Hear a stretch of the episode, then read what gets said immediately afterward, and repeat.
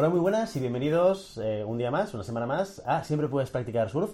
Hoy tenemos contenido de tertulia y tengo conmigo a dos personas del equipo de Global Human Consultants, a Clara Zanui y a Pilar Pérez. ¿Cómo estáis? Muy Buenas bien. tardes, muy bien. Con ganas de esta, sí. de esta tertulia, le llamamos tertulia y esto parece como la que hay tomate un poco, ¿eh? Sí. Un poquito, un poquito salseo, ¿verdad? Un poquito, ¿no? de salseo, un poquito. ¿Eh? Porque es el contenido donde damos nuestra opinión sobre cosas que están pasando, ¿vale? Antes de hablar de, del tema que hemos traído hoy a nuestra tertulia, que es la gran renuncia, eh, presentaros un poco, explicaros quiénes sois y qué hacéis en Global, para que la gente un poco os ubique. Bueno, pues yo soy Pilar Pérez, eh, llevo trabajando ya casi quince años en Global Human Consultants, soy consultora de recursos humanos y sobre todo estoy, eh, pues, eh, dijéramos, en el área de, de selección, ¿no? De evaluación y búsqueda de talento. Bueno, yo soy Clara y llevo en Global un año y medio aproximadamente y nada, eh, yo hago como Pili, búsqueda de personas, soy también consultora. Ahí estamos aquí con Guillermo. Ajá, muy Muchísimas bien. gracias. Muy bien, muy bien. Oye, además, como podéis ver, dos personas con experiencias diferentes y de generaciones diferentes. Yo creo que esto nos va a aportar mucho a la hora de hablar de un evento que nos está afectando a todos y que está en boca de muchísima gente en estos momentos, eh, además desde perspectivas como, como muy diferentes, ¿no? Primero de todo, vamos a empezar por el principio, como tendría que ser, ¿vale? Eh, hablemos de la gran renuncia. ¿Qué es la gran renuncia? ¿Quién nos lo explica? Vale, ¿Clara? Os lo explico. Venga. La, la gran renuncia, o sea, durante el momento de la pandemia, cuando estábamos todos encerrados en casa, muchas personas empezaron a dejar sus trabajos, pero o sea, no dejan sus trabajos con nada detrás, o sea, dejan sus trabajos sin ningún otro trabajo y nada, y se pusieron en búsqueda activa de otros trabajos o se reinventaron, o sea, alrededor de más de cuatro mil personas en Estados Unidos dejaron su trabajo. Sí, yo creo que yo, todo esto viene debido al gran descontento, ¿no? Sí. Eh, sobre todo el motivo principal que, que, que, que comentan eh, para, para este fenómeno fue el descontento de la gente, ¿no? Que una vez en casa y reflexionando sobre qué trabajo hacían y, y, y cuánto sí. invertían en ese trabajo, pues descubren que no están contentos, que no, que realmente no les está haciendo feliz, ¿no? Y es el momento en el que, pues sin pensárselo, pues deciden dejarlo y reinventarse, ¿no? Eh, sí, en busca de nuevos proyectos o esto que tú comentas, al final de reinventarse, de cambiar un poco, incluso de pasar de un sector a pasar a otro que realmente tenían interés. Totalmente. Además uh-huh. que a nosotros todo esto nos choca todavía mucho más, uh-huh. porque nosotros que venimos de una tradición como más, ¿no? Más rígida, ¿no? Un mercado más rígido de trabajo en el que lo nuestro es como, ¿no? El hacer carrera en una misma empresa, quedarte mucho tiempo. Luego también nosotros tenemos el tema del desempleo, ¿no? Que esto también nos da cierta seguridad si perdemos nuestro trabajo. En Estados Unidos no lo tienen. Por tanto, allí es como hay más flexibilidad en el mercado laboral y esto sí que es, ¿no? Que, que, que no impresiona tanto el tener que dejar un trabajo y empezar otro al día siguiente. Aquí como que nos impresiona, ¿no? El hecho de que alguien decida un día pues que no quiere seguir trabajando y que coge claro. sus cosas y se va. Además, vamos a poner un poquito de, de, de fechas a todo esto, ¿vale? Sí. Para ubicarnos todo. Estábamos hablando del impacto que tiene eh, el COVID o la pandemia en todo este movimiento de la gran renuncia y lo estabais ubicando geográficamente en un sitio, en un contexto muy concreto que es Estados Unidos y tú estabas hablando ya, anticipando un poco la, todo, todo el argumentario legislativo, ¿no? Y cómo esto uh-huh. nos puede afectar. Vamos a poner fechas. Mira, aquí, aquí podemos ver el, el primer artículo que yo he encontrado en el New York, en el, en el New York Times. Joder, cuesta decirlo. En el New York Times, ¿vale? Estuve haciendo, bicheando un poco por internet. El veinte del siete del dos mil veintiuno, con este titular, eh, How do they say economic recovery? I quit. ¿Vale? Esta es la primera noticia que aparece en el New York Times, hablando sobre este, este movimiento y, y claro, lo, lo, lo fechamos en julio, meses después de iniciar la pandemia, uh-huh. donde hay un elemento muy importante a tener en cuenta también, que es el momento económico, ¿no? Total. Si bien es cierto que en Estados Unidos la, digamos, seguridad laboral es infinitamente sí. inferior a la que tenemos aquí en España, Nada por el tipo ver. de legislación que podemos tener, uh-huh. eh, y por lo tanto las eh, renuncias voluntarias son más habituales, igual que los despidos de un día para otro. Total. Eh, lo que sí que es cierto es que lo que sucede es que cuando hay bonanza económica hay mucha gente que se marcha porque hay trabajo, pero estamos hablando de un contexto en el cual no hay bonanza económica. Hay una pandemia, hay bueno una, una crisis económica derivada de esta pandemia y que de repente la gente a pesar de eso, decide ponerse en marcha y cambiar. Eh, tenemos esa perspectiva de lo que pasa en Estados Unidos. Estabais empezando a apuntar las razones por las cuales, o lo que se dice, que son las razones por las cuales esto está sucediendo. Sí, no, y que impresiona, ¿no?, lo que tú dices, porque cuando todo va bien y, y hay oferta, ¿no?, la oferta y la demanda se mueve, oye, maravilloso, ¿no?, pues encuentras un nuevo proyecto y sabes que hoy acabas aquí, que mañana, pasado mañana, como muy tarde, empiezas en Exacto. otro sitio, ¿no? Pero cuando estábamos en medio de la pandemia, que no sabíamos ni siquiera cómo se iba a gestionar eso, ni qué iba a pasar, en principio estábamos todos en casa, no sabíamos ni por cuánto tiempo, teníamos una idea, ¿no?, de un mínimo, pero no sabíamos cómo iba a evolucionar todo eso, todo ese miedo que ya teníamos metido dentro, ¿no?, en el cuerpo. Además, que eso sea el motivo como para decir, está pasando esto, no sé qué va a pasar mañana, pero es que yo no quiero seguir trabajando como estoy trabajando, ¿no? Sí.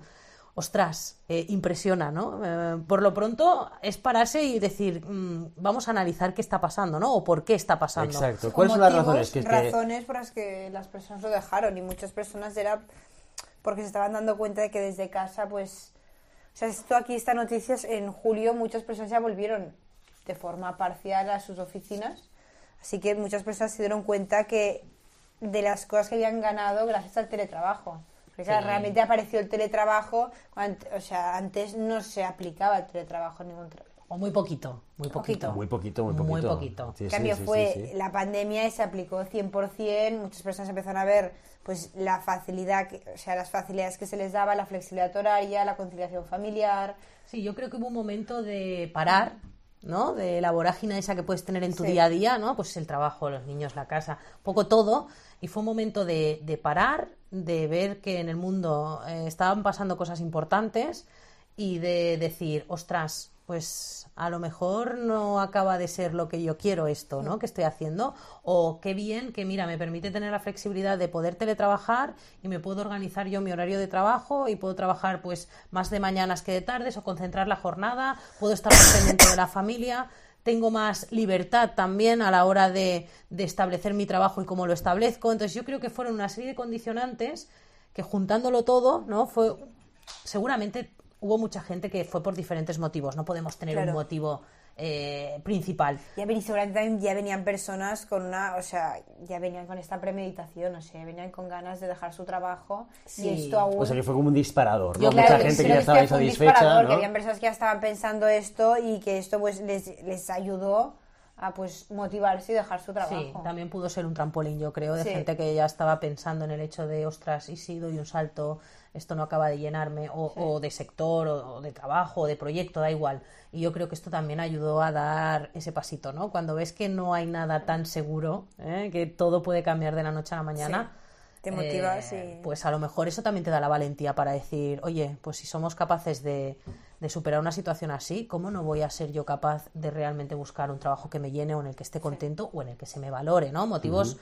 por motivos diferentes. Yo creo que fue un poco un caldo de cultivo, un poco de todo esto. Uh-huh. Y fue lo que llevó a, a que esto se produjera.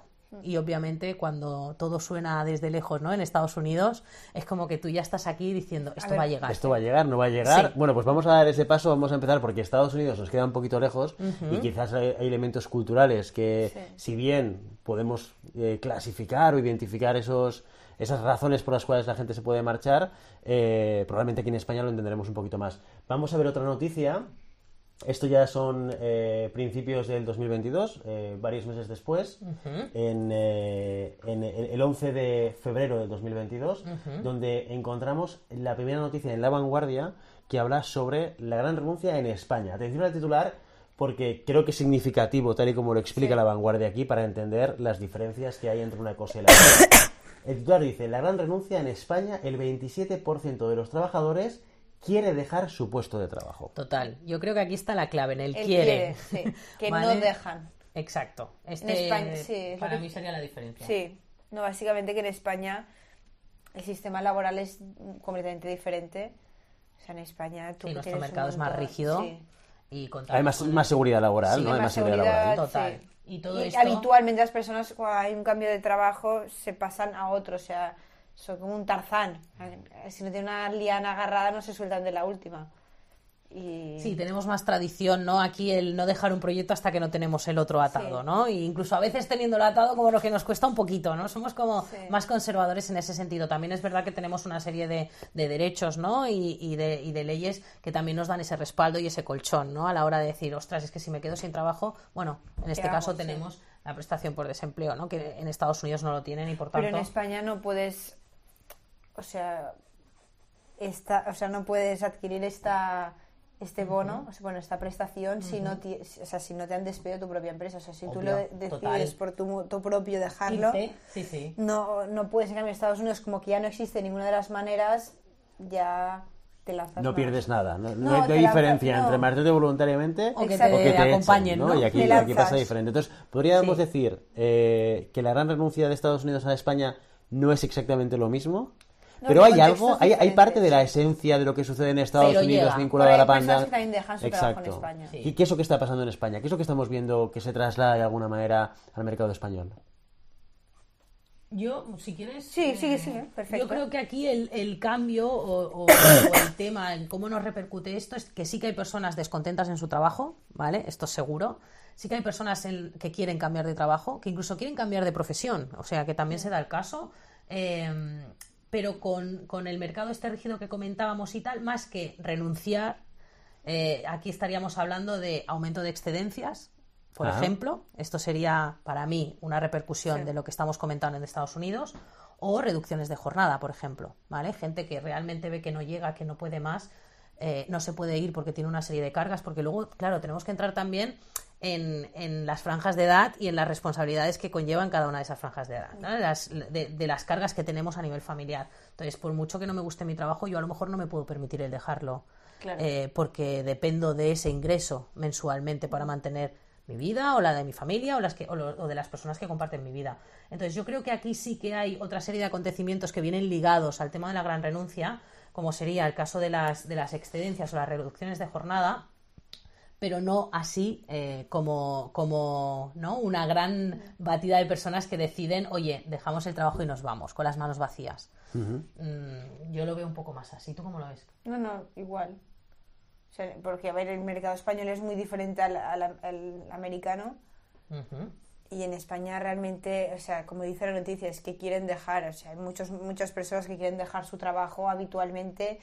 y te pones por internet a buscar motivos por los cuales las personas quieren dejar sus trabajos, y muchas veces por salario, flexibilidad, conciliación, o porque quieren mejores herramientas, o sea, mil situaciones, pero realmente el tanto por ciento que finalmente toma el paso, eh, no, no sé alto. Si estamos hablando de creo que un cuatro por ciento, sí, o sea, estamos hablando, sí, por lo que la realidad es otra. Mm. Dentro de este cuatro por ciento sería interesante mencionar que el cuarenta por ciento de estas dimisiones estaríamos hablando de personas que van en una franja entre los veinticinco y los treinta y cinco años. Vale, o sea, entonces, que hay, es, hay un tema también generacional, sí, aquí. Total, yo creo que esto lo tendríamos que tener muy, muy en cuenta. Y esta gente no solo se mueven por salarios dignos, sino que aquí entran más elementos. Yo creo que aquí, que tú eres más cercana eh, por edad, nos podrías decir, ¿no? Eh... Sí.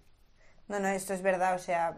y tú lo miras con datos así estadísticos y sale que el cuarenta por ciento de las personas entre veinticinco y treinta y cinco años es sí, veinticinco, de, deciden dejar su trabajo, y muchas veces te encuentras en entrevistas eh, que yo normalmente entrevisto personas más jóvenes, más de mi rango de edad, y a veces te das cuenta de que lo que te piden en una entrevista o el rango salarial a veces es lo que menos les importa, sino que a veces se centrarán más, a veces que si priorizarán que la empresa les proporcione un psicólogo o ticket restaurante, o en qué se centra la empresa, o sea, cuáles son los valores de la empresa, uh-huh. o qué responsabilidad corporativa también hay detrás de la compañía, o sea... A nivel social, sí. A nivel social, o sea, que hay una valoración más allá de un sueldo de... Y también priori- son personas que priorizan mucho la flexibilidad horaria, la conciliación personal, porque muchos también te dirán, no, yo tengo mi proyecto personal porque a mí me encanta hacer X actividad, y te das cuenta de esa prioridad para ellos de seguir con su vida y su trabajo, o sea, de poder gestionar las dos cosas. En el momento que en alguna ocasión he tenido la, la oportunidad de conocer perfiles un poco más seniors, te das cuenta de que su prioridad, su foco es está más centrado en el trabajo, en eso... de ver, en eso pues se quiere seguir con el trabajo, en O sea, es que he estado quince años en la misma empresa, el cambio, es, esa como dificultad que ven a cambiarse. Sí, aquí quizá nos tendríamos que plantear qué no están haciendo las empresas. Sí. Para exacto. Que esta gente ya me has quitado joven... la pregunta. ¿Sí, no? Claro, porque eh, vemos que ese cuarenta por ciento está en la franja de gente joven y, por tanto, el reto para las empresas debe ser el poder Retener reconectar, talento.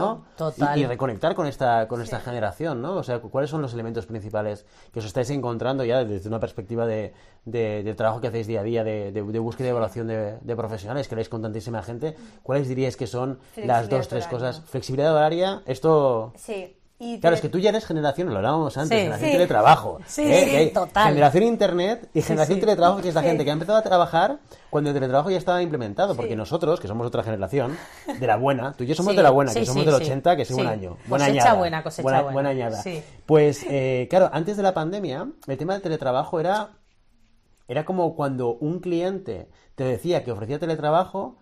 Eh, proyectaba la oferta muchísimo, o sea, hacía que la oferta sí. se revalorizase muchísimo porque nadie ofrecía teletrabajo. Sí, era como menos moderno, algunos, ¿no? El visionario, era como el moderno. Visionario que, sí, sí. Tres que... días de teletrabajo, era, sí, exacto, era como... Increíble. El Elon sí, Musk ¿eh? Sí. de, del dos mil diecinueve, ¿no? Por sí, decirlo sí, de alguna sí, manera. Total. Y pensar que, pues, eh, mira, la pandemia lamentablemente nos trajo muchas cosas malas, pero luego nos ha traído cosas que han venido para quedarse y que, y que por suerte se están normalizando, ¿no? Pero es lo que tú dices, yo el hecho de pensar en tele, poder teletrabajar dos, tres días a, a la semana era, era como algo ¿eh? Era impensable. Que decías, no, esto... La parte nórdica, a lo mejor, que son así más modernos y siempre van más adelantados, pero aquí como que costaba mucho que esta idea arraigara, ¿no? Por, uh-huh. por cultura o no sé por qué, ¿no? O quizá porque nosotros vamos un poco aprendiendo a base de palos, ¿no? Yo diría... Eh, y luego, en cambio, se, se ha tenido que hacer obligatoriamente por, por el COVID y hemos visto que funciona y que la productividad sí. no baja, al revés, que mu- en muchas ocasiones ha aumentado la productividad de los trabajadores, ¿no? Entonces, jolín, qué bien, ¿no? Por este lado, eh, pero claro, es lo que tú dices, hay generaciones que ya lo dan por hecho, o sea, exacto. es que si ahora no se ofrece la posibilidad de tele- teletrabajar no o de tener un híbrido, muchos rechazan. Ese elemento ahora se ha convertido sí, en algo no. higiénico, antes total, era lo añadido, no, no es ahora es higiénico. O sea, es teletrabajo sí, sí. cuando yo quiero. Exacto. O sea, no es tu empresa te deja teletrabajar... Los lunes o los, los lunes, miércoles. O los ¿no? viernes, ¿no? O que es el no, típico. No es teletrabajar, vale, dos días, pero los que yo quiera. O sea, no es que la empresa me lo imponga, es lo que yo decida. O sea, el primer elemento es teletrabajo. Total. Se ha convertido en algo higiénico sí. y ya no aporta un valor adicional. Mm. Luego hablaremos de sectores, porque esto seguramente en función del sector va cambiando un poquito, ¿eh? Pero bueno, en y términos generales... Y que es factible generales, o no ¿eh? factible, exacto, lógicamente. Exacto. Uh-huh. Entonces, un elemento es el teletrabajo... Que, que, que ha sufrido esta transformación de valor añadido a higiénico, sí. eh, pero con flexibilidad, ¿no? Que, que, que sí, se pueda elegir. De entradas y salidas. Exacto. ¿Qué, qué otras cosas más? Es que ese sería que el cambiado? segundo elemento. El la segundo elemento es la flexibilidad. Total. Iría vale. de la mano para mí. O sea... Yo creo que bueno, un tercer elemento sería beneficios o en los beneficios valores. Sociales. Sí, pero también los valores de la empresa. Son, sí. O sea, yo veo que son personas que lo miran mucho, o sea, que yo a veces cuando estoy en la entrevista... los veo que están ya directamente mirando la página web de la empresa y estos valores, o sea, les gusta como conocer el más allá de la empresa. Y esto, perdona, ¿eh? ¿Y esto de, de los valores en la página web, se lo creen mucho los candidatos y candidatas?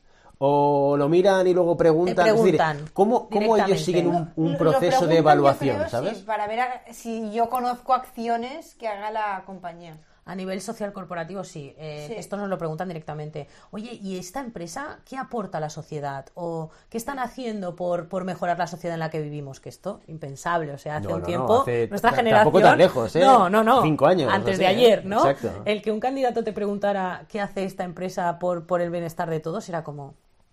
¿no? Que, que como que te podía chirriar en un momento dado y decir, pero ¿cómo que hace? O sea... No, no, y realmente es un factor de decisión ahora, ¿no? En qué está colaborando, en qué, t- qué está ofreciéndole a la sociedad para mejorar un poco, que esto además se agradece muchísimo, ¿no? Porque dejamos de pensar en, ¿no? De tener el, la visión en nuestro ombligo, en el qué me puede ofrecer a mí, sí. cómo me va a mejorar a mí la vida, ¿no? Este trabajo, sino que vamos más allá y vienen con esta mentalidad eh, de, no, no, ¿qué, ¿qué hace por, por todos? ¿Qué hace por todos? ¿No? Y, y te das cuenta que, ostras, qué bien, ¿no? Que vengan detrás y que vengan con esta filosofía y con esta mentalidad, ¿no? Muchas veces te preguntan, ¿reciclan? Y piensas, esto es yeah. una pregunta... ¿Qué dudas tienes sobre el proyecto? Sí, claro. ¿Qué dudas tienes sobre el proyecto? Mira, me gustaría saber, no, más o menos me queda claro lo que buscan, tal. ¿Esta empresa recicla? ¿Está metida en algún tipo de, de voluntariado o colabora anualmente o semestralmente con el banco de alimentos? No sé, unas preguntas que dices, ostras, pues realmente no tengo ni idea. Yeah. Pero bien, porque te hace preguntarle al cliente, ¿no? Y, y yo creo que eso, al final, nosotros somos unos inter... estamos en medio, exacto, ¿no? De, entre los candidatos, candidatos y, sí. y, y las empresas. Entonces, al final es como decirle, oye, es que me preguntan esto, ¿no? Eh, es que esto es un... ¿Pero y esto? Pues sí, sí. Y ves, porque realmente... Eh, en la este necesidad sentido, del cliente, del candidato es... Nos actualizamos, ¿no? Yo diría un poco. Eh, nos vamos actualizando, sí, que es importante. Oye, pues vamos a ver el giro de tuerca que hay sobre la gran renuncia, porque parece ser, ya lo vemos con el titular de La Vanguardia, en el que se nos decía que el veintisiete por ciento están pensando en marcharse, ¿no? Y vosotros ya decíais, bueno, no es un veintiséis por ciento que finalmente se marcha, uh-huh, sino que es muchísimo menos y está bastante localizado en un porcentaje importante en gente joven. Uh-huh. Pero hay un giro de tuerca que se le da al concepto de la gran renuncia en España, que es lo que se le ha llamado la renuncia silenciosa. Aquí vemos... Una, un artículo de, de Cinco Días, de varios meses después de ese que veíamos de La Vanguardia, ya de septiembre del veintidós, hace relativamente poco, en el cual el titular es: después de la renuncia llega la renuncia silenciosa. Esto de la renuncia silenciosa, ¿de qué va y cómo está afectando a, a, a las empresas y a las organizaciones? Vale, bueno, es en lugar de renunciar y decir hasta aquí he llegado y me, me voy, voy ¿no? a buscar otro proyecto, es me quedo en mi empresa y hago lo mismo. A ver si me echan. Sí.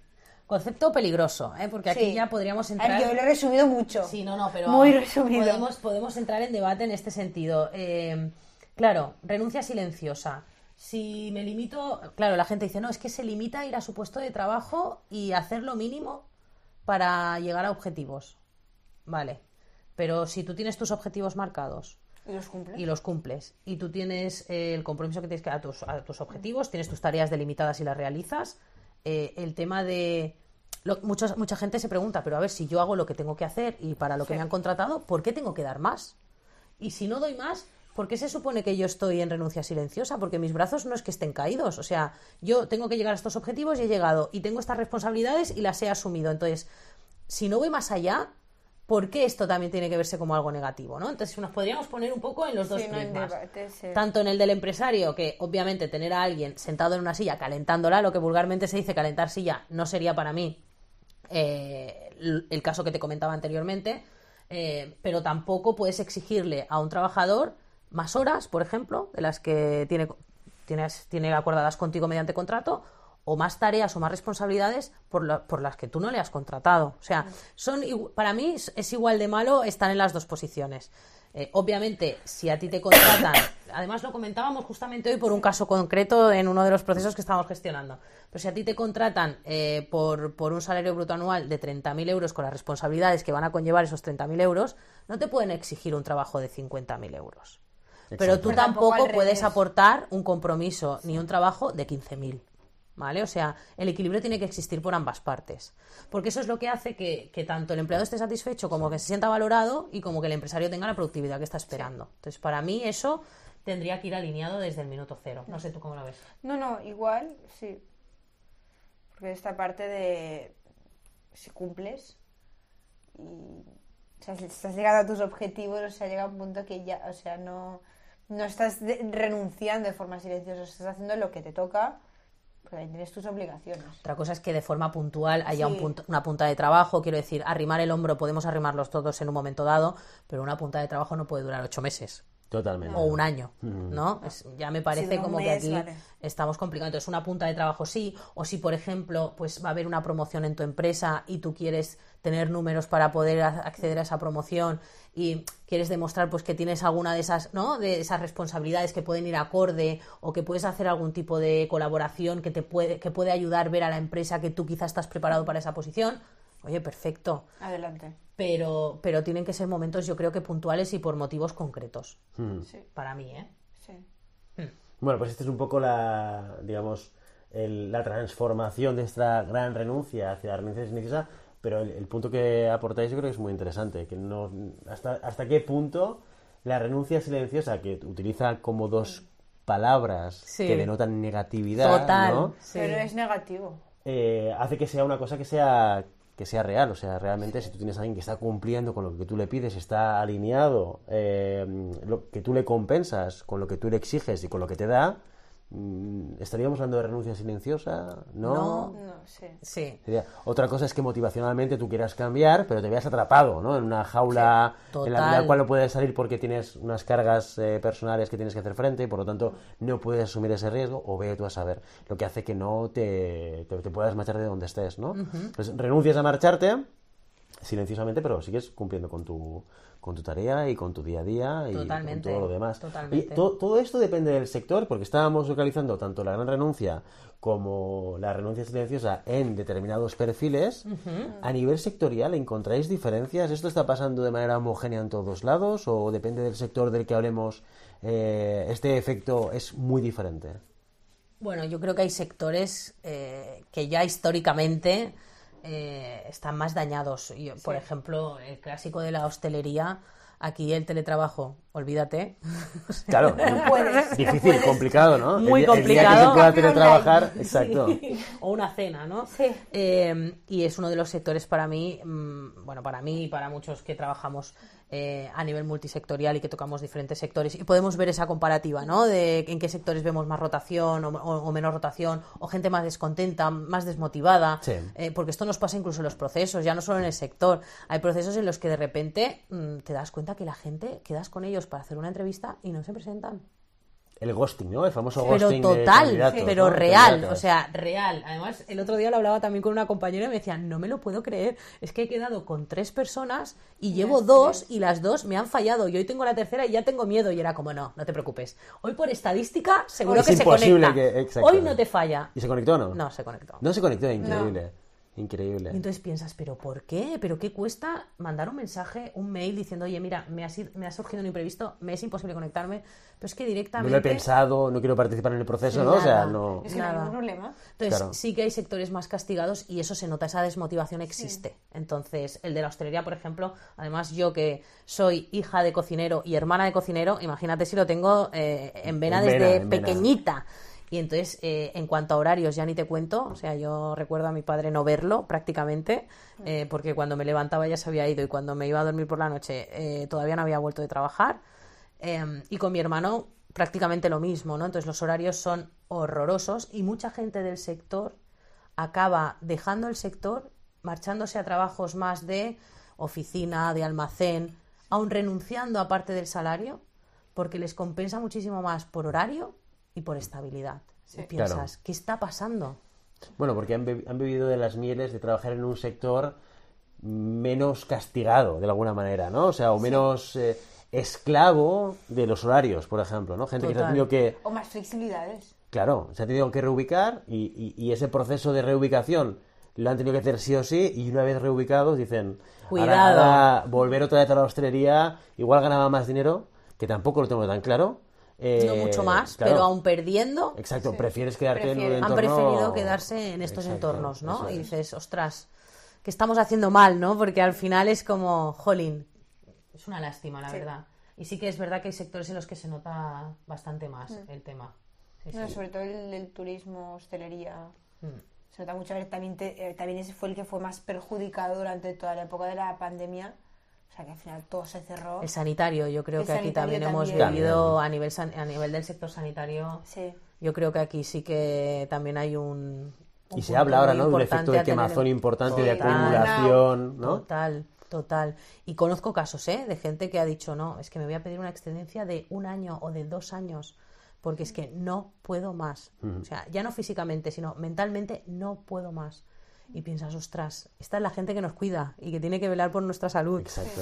Ostras, quizá aquí es también que ya tendríamos... Cuesta, ¿eh? Ya tenemos clientes que empiezan a pedirnos, quiero que me encuentres una enfermera o un enfermero, porque no los encuentro. No sí, los sí. encuentro. Nos ha pasado, ¿eh? Sí, Hemos sí. tenido casos, además, no hace mucho tiempo, y cuesta muchísimo, ah. muchísimo, porque están realmente, yo Muy creo buscados. Que es un sector dañado, y aquí sí que habría que mirar alguna manera para... Para ¿no? atraer ese talento. Sí, y para sí. que estén a gusto y para que estén bien y para... Cambiar quizás el modelo del sector. Eso. Total. Yo creo que también horarios, un tema de estructura sectorial. Sí, por ejemplo, la hostelería, de años. Claro, efectivamente. Vienen de años. Exacto. Porque los horarios también de, a nivel sanitario, quiero decir, son, mmm, sí. son antiguos y se mantienen. Semana larga, semana corta. O sea, yo esto lo vengo escuchando desde... Igual que la hostelería, lo mismo, ¿no? El, el típico horario que dices, no, es que hago dos, de, dos horas de descanso al mediodía, entro a las... nueve, diez de la mañana, descanso dos horas de cuatro a siete, pero es que luego empiezo de ocho todo el turno de cenas hasta cierre de cocina. ¿Qué dices? Hasta cierre de cocina, ¿qué hora hasta, es? Sí. No se sabe. Hasta que cierren cocina. Hay días que son las once, hay días que son las doce, eh, el otro día me contaba mi hermano, tres y media, entonces depende. Claro. Depende, hasta que se cierre la cocina, ni más ni menos. Uh-huh. Muy bien. Entonces, oye, complicado. Os he traído una noticia para cerrar la tertulia de hoy, ¿vale? Que eh, es, eh, es de este año, principios de este año, también del New York Times, ¿eh? Eh, con este titular, porque ya a principios del veintidós, pocos meses después de que en España ya empezásemos a hablar, todos teníamos en boca, la renuncia llega a España, cuidado. Lo mismo que pasa en Estados Unidos, tal, que ya hemos visto que sí, pero, sí, uh-huh. pero, sí, pero no de la misma manera, sí, pero no, ha afectado de, de una manera similar. Uh-huh. Pues ya en Estados Unidos, meses después de esa noticia que leíamos en La Vanguardia, sacaban ese titular que es Whatever Happened to the Great Resignation. Ya se ha empezado a escuchar hablar en abril, a principios de abril del veintidós, gente que empezó a dudar de si ha habido realmente una renuncia o no, porque eh, realmente los análisis posteriores a ese periodo de gente que se marcha por las razones que hemos comentado están empezando a volver. Claro. Claro. Esto es un poco, yo, me suena un poco a depende de quién te da la información, ¿no? Esto es como exacto. Cuando las manifestaciones, ¿no? La parte convocante dice cuatro millones de personas han asistido a la manifestación sí. y los y los, los que controlan, ¿no? Y los organismos de control es como, no, millón y medio, calculado. Y, y dices, pero ¿cómo puede haber tanta, tanta diferencia? diferencia? Depende uh-huh. quién cuente, ¿no? Somos personas al final, quiero decir. Y todos sabemos contar, en correcto, principio. En principio. Sí, en principio. Entonces, claro, esto ya es después nos metemos, obviamente, seguro...